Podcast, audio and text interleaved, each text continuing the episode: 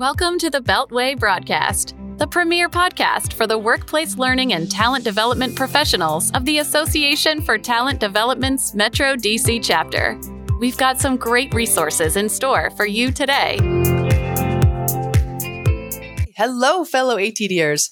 I'm Christina Eanes, the 2023 Vice President of Marketing and Communications at the Metro DC chapter of ATD. Also, part of our team, we have Halyna Hodges, Vice President of Finance and Operations, as our producer. And unfortunately, my co host, Stephanie Hubka, the Vice President of Membership and Outreach, could not join us today. Now, for this episode, we are speaking with Lisa Cron. Welcome, Lisa. Oh, it's a pleasure to be here. Thank you.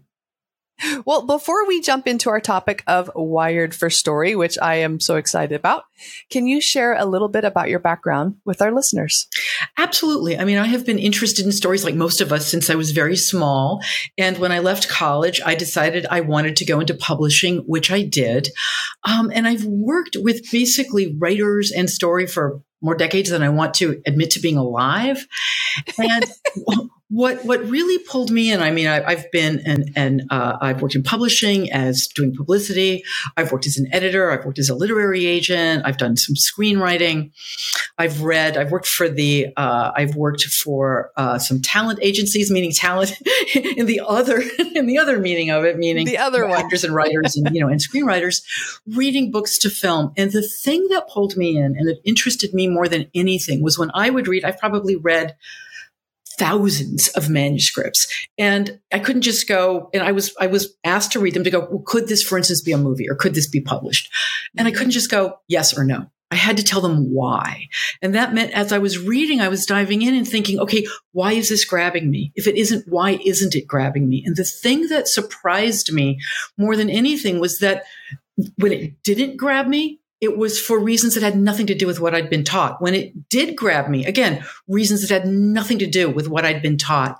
And what I discovered was, was that what pulls us in and what really grabs us has nothing to do with being a good quote unquote writer, having a way with words, a love of language, great metaphors, great, nor did it have to do with a plot, meaning what was happening. It had to do with what was happening inside the protagonist. Another word story is about, and what pulls us in is that internal struggle and the way that that character, who is like a Vulcan mind meld to us, is reading meaning into what they're doing. In other words, it's not about what they're doing. It's not about how beautifully said what they're doing is. It's about why and what it's costing them emotionally.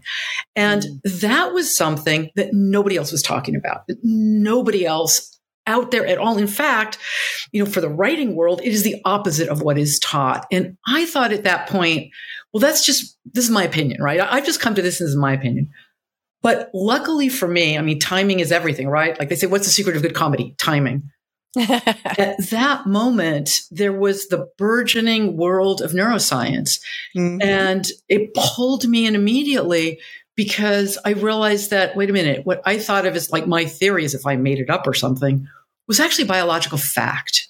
Mm-hmm. And that was huge. And at that point, diving into it, not just in terms of how to write a novel or how to write a screenplay, it became, wait a minute, how do we communicate with one another? What really pulls us in? And that realization that, you know, story is wired into the architecture of our brains. We think in story, we think in narrative and communicating with somebody means really understanding their narrative so you can speak your narrative to their narrative. Mm-hmm. And that's, that's what basically pulled me in. And I was very lucky, sort of last thing is because no one else was talking about this in the writing world or, or really in the world. I was able to just, I was able to be the first one there, especially in the writing world. And from that point on, I've been a consultant to, you know, writers, screenwriters, memoirists. I've taught at the School of Visual Arts in New York in their MFA program in visual narrative. And my most recent book is called Story or Die, which is taking these principles and taking it out into the world, you know, where you're not necessarily a novelist or a screenwriter, but you're just trying to communicate with somebody else and hopefully win them over to your your point of view in terms of whatever it is that you're trying to get them to do. So that's sort of my background. I love it. Well, and your book, Wired for Story, which is a topic that we're covering today, uh, and TED Talk, we got to do a plug for that as well. but I love neuroscience as well. I love story. Mm-hmm. Um, I'm just curious. So, can we start out by maybe discussing what the brain craves from stories? What the brain craves and what we're coming for is what I said a second ago is why somebody's doing what they're doing. As mm-hmm. all the way back movie in you know in the movie world to the movie that used to say was the best movie of all time, and now most people have not heard of it, Citizen Kane. And it opens with a newsreel producer saying nothing's more interesting than finding out what makes somebody tick.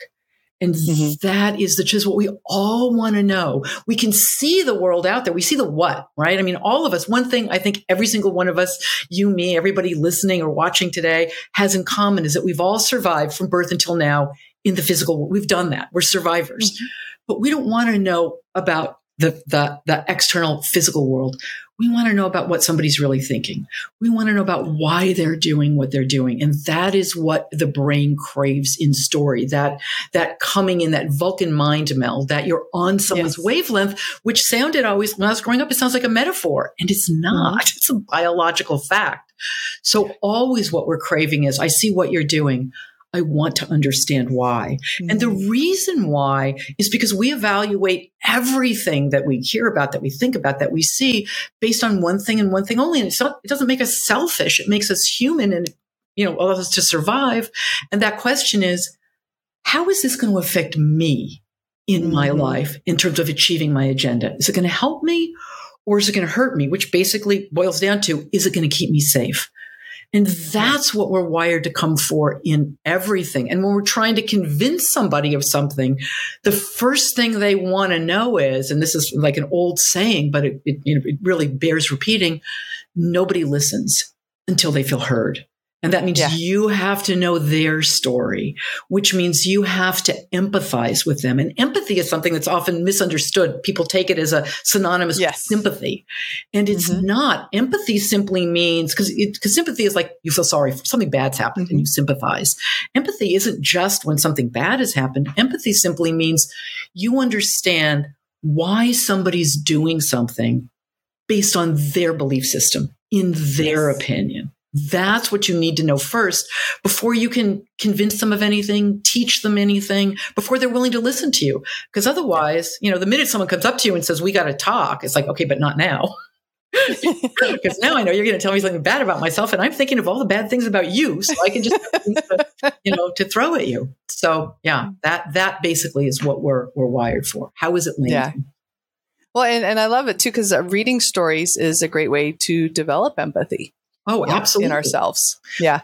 And I love that you mentioned too, we want to know what it has to do with us. Cause in the, in the training world, uh, instructional design world, we have what's called the WIFM. And I'm sure you're familiar with that, right? What's in it for me? Got it. Yeah. Yeah. That we have to address that for our adult learners.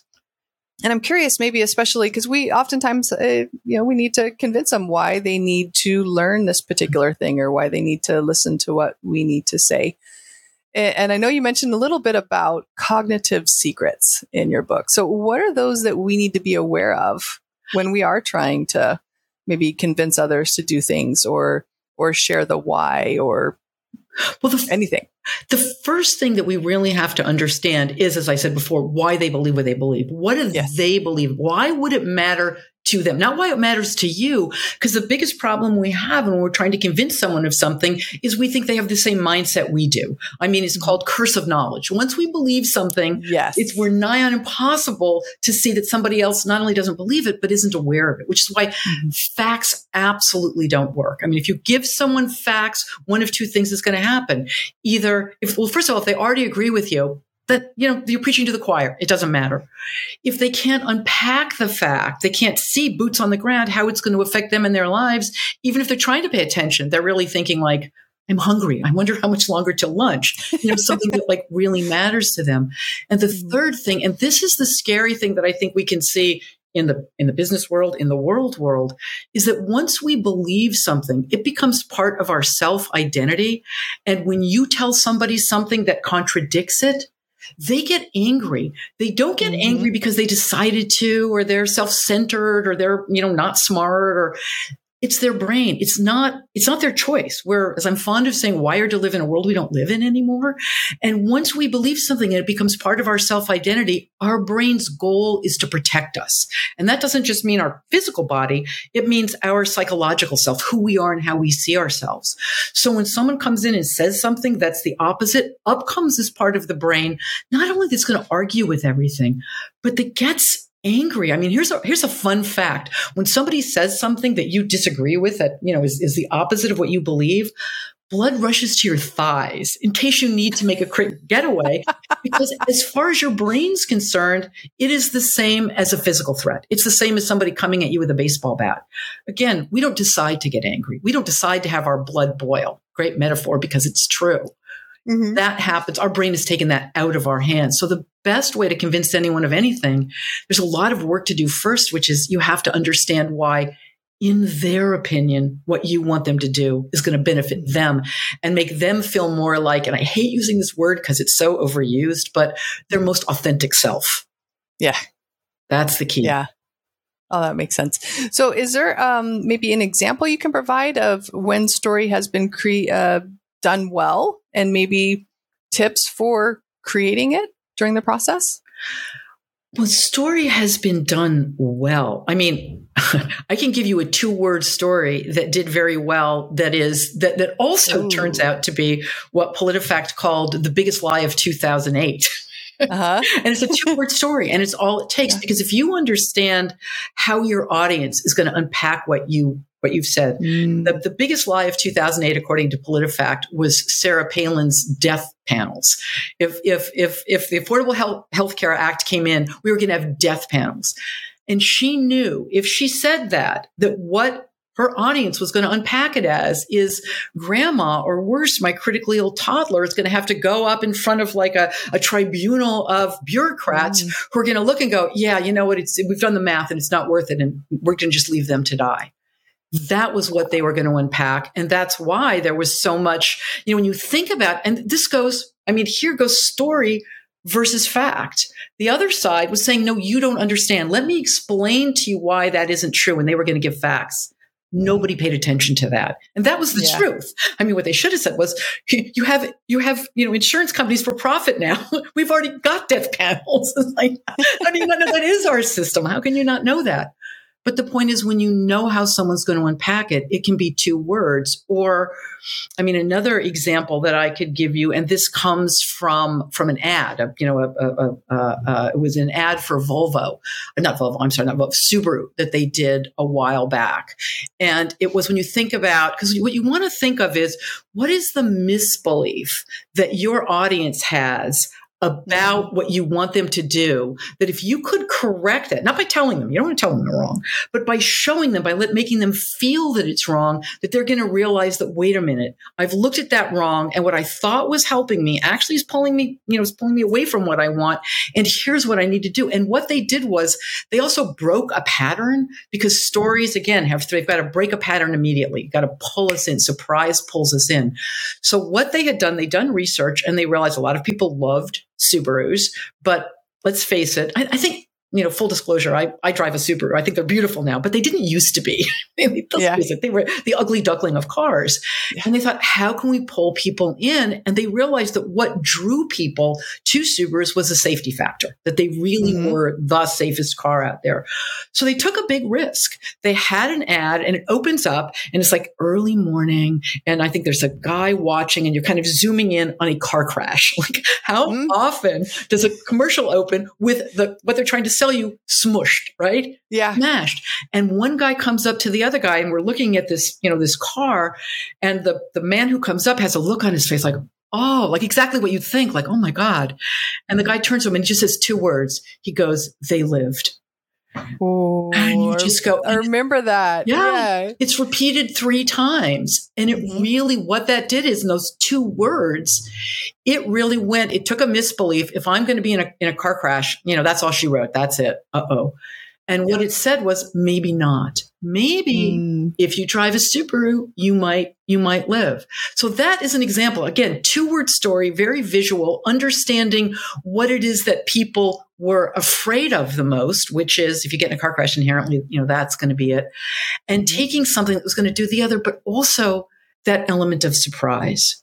Because the three things a story has to have in the very beginning to pull someone in to get the, there's a, a it's literally a hormonal cocktail that pulls us in. Happens three times. First, first hormone is, is dopamine, which people tend to think of is the pleasure hormone, but it's not. It's curiosity because something good might happen. Mm. So it's surprise dopamine. The other thing that you need is, uh oh, something bad might happen. There's something at stake, and that gets cortisol right there. We're worried. And then the third one, which is the one that often goes missing, especially in the business world when you're trying to convince someone of something.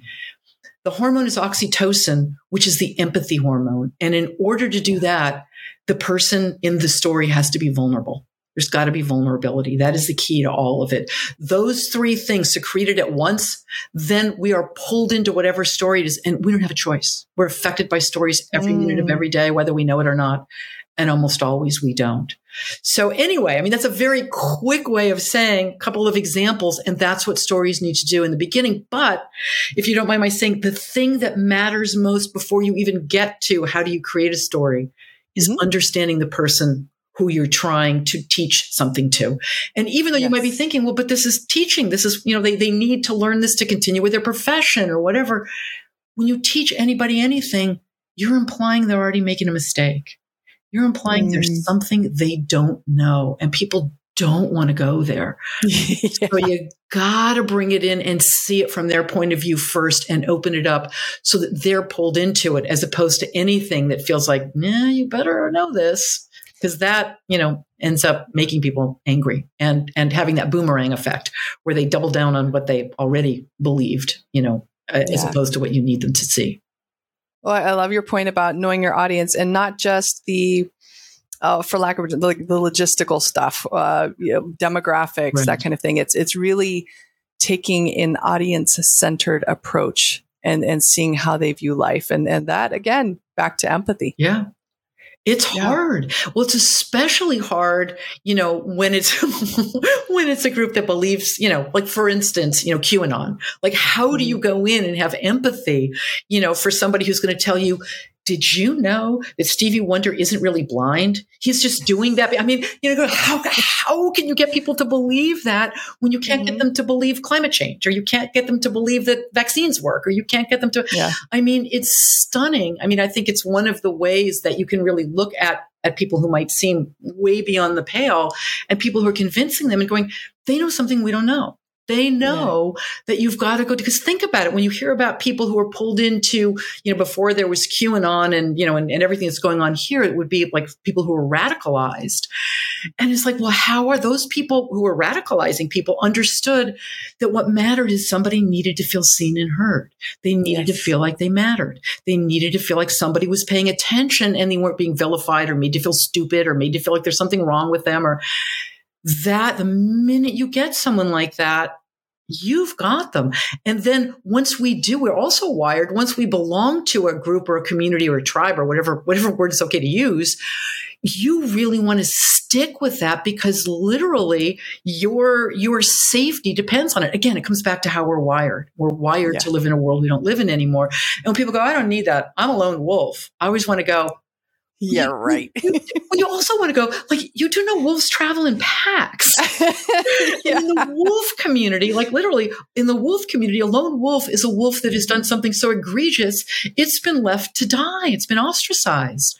Yeah. We all want to belong. And then, I mean, the other scary thing about pulling somebody's on somebody's belief system is sometimes you have to realize that if you pull on one thread of it, you might pull all of it down. And that's why a lot of people will stick with something that seems so beyond the pale. But it's like if they question that, they've got to question everything.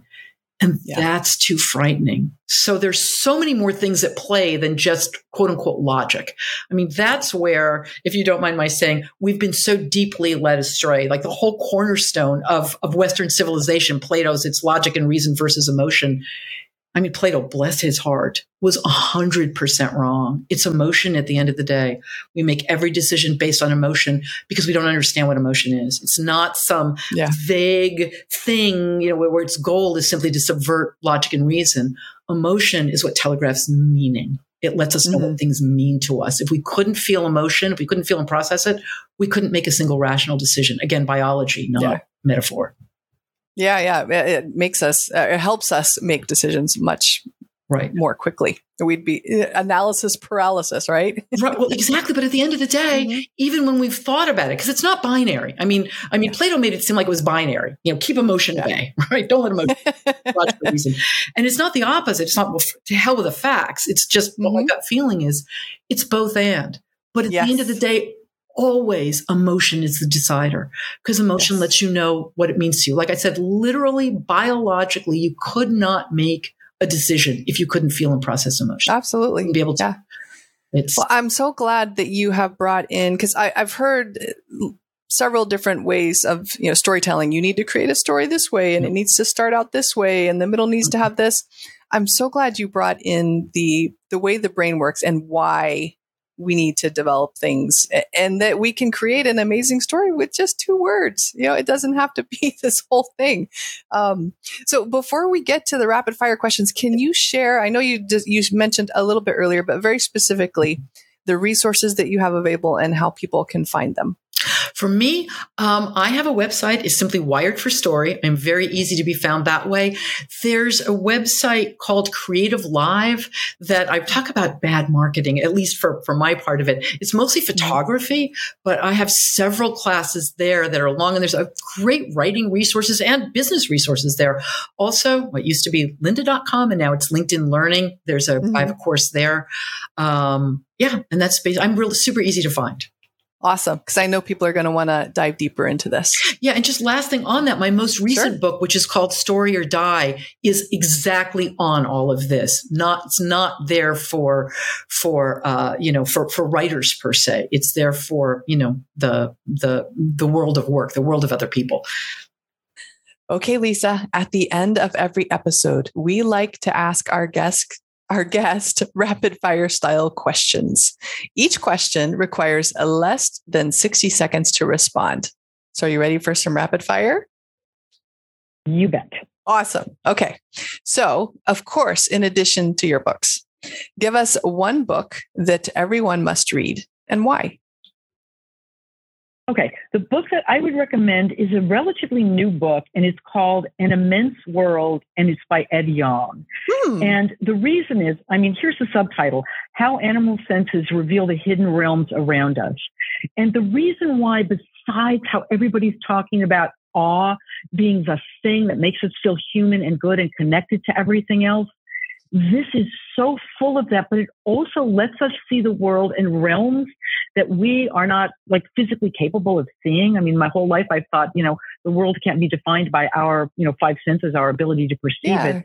And the way that the world is seen and experienced by all different kinds of animals really makes us feel, I think, connected mm. and really makes us feel how important it is to see how other people, creatures, animals see everything. I think yeah. it really, really will lend to empathy without being something that you'd read to try to empathize with other people who you might already like disagree with. So you've already got a, a reason why you're kind of, you know, I don't want to read about that. I don't want to know about that. Yeah. This opens all of it up in a way that is just human. And he is an amazing writer. It's just, mm. it's a mm fabulous. It's like reading science fiction. It's so good, except it's not fiction. So, An Immense World by Ed Yong is the book I think everybody should read. He's awesome. Amazing. Oh, awesome. Thank you. Okay. So, what is a tool, and you can define that however you'd like, that you can't live without? I figured, and I struggled over this one. Mm-hmm. And the answer actually is a keyboard. I cannot live without a keyboard. I can't write. I can't think without a keyboard. Once I, I mean, I, the typewriters were great.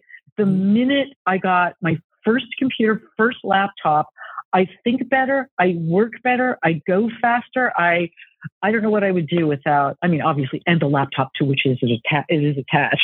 Yeah. But a keyboard is the tool. I I, I would not be me uh, without a keyboard. I so love that. I that mean, if you think about that, gives you access to the world, which is amazing. I love it. Okay.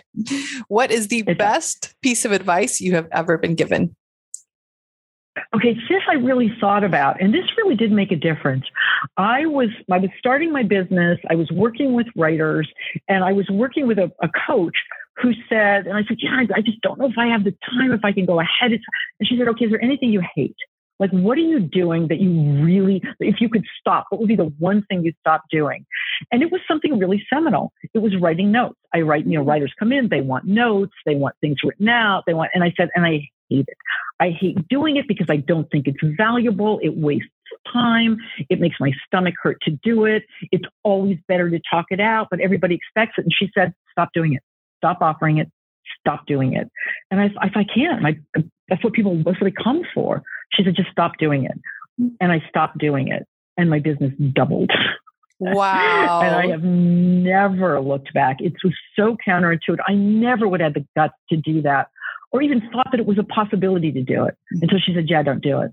And I think what, you know, what makes me good, what makes me able to listen, what makes, because dialogue is so much better than just telling somebody something. You don't know if they're going to get it. You don't know if not.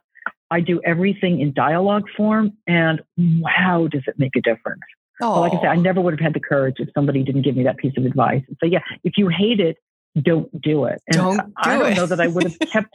yeah, I don't know if I would have kept my been able to keep my business going otherwise because that's how much I hate it. just hated it. I love it. Yeah. So it just yeah, that was let it go. advice I ever got. Indeed. Awesome. Indeed. Oh, well, Lisa, we are so happy you joined us today to share your wisdom with our community. Thank you so much. Well, thank you. It was a real pleasure talking with you. Oh, well, and of course, many thanks to our community for listening.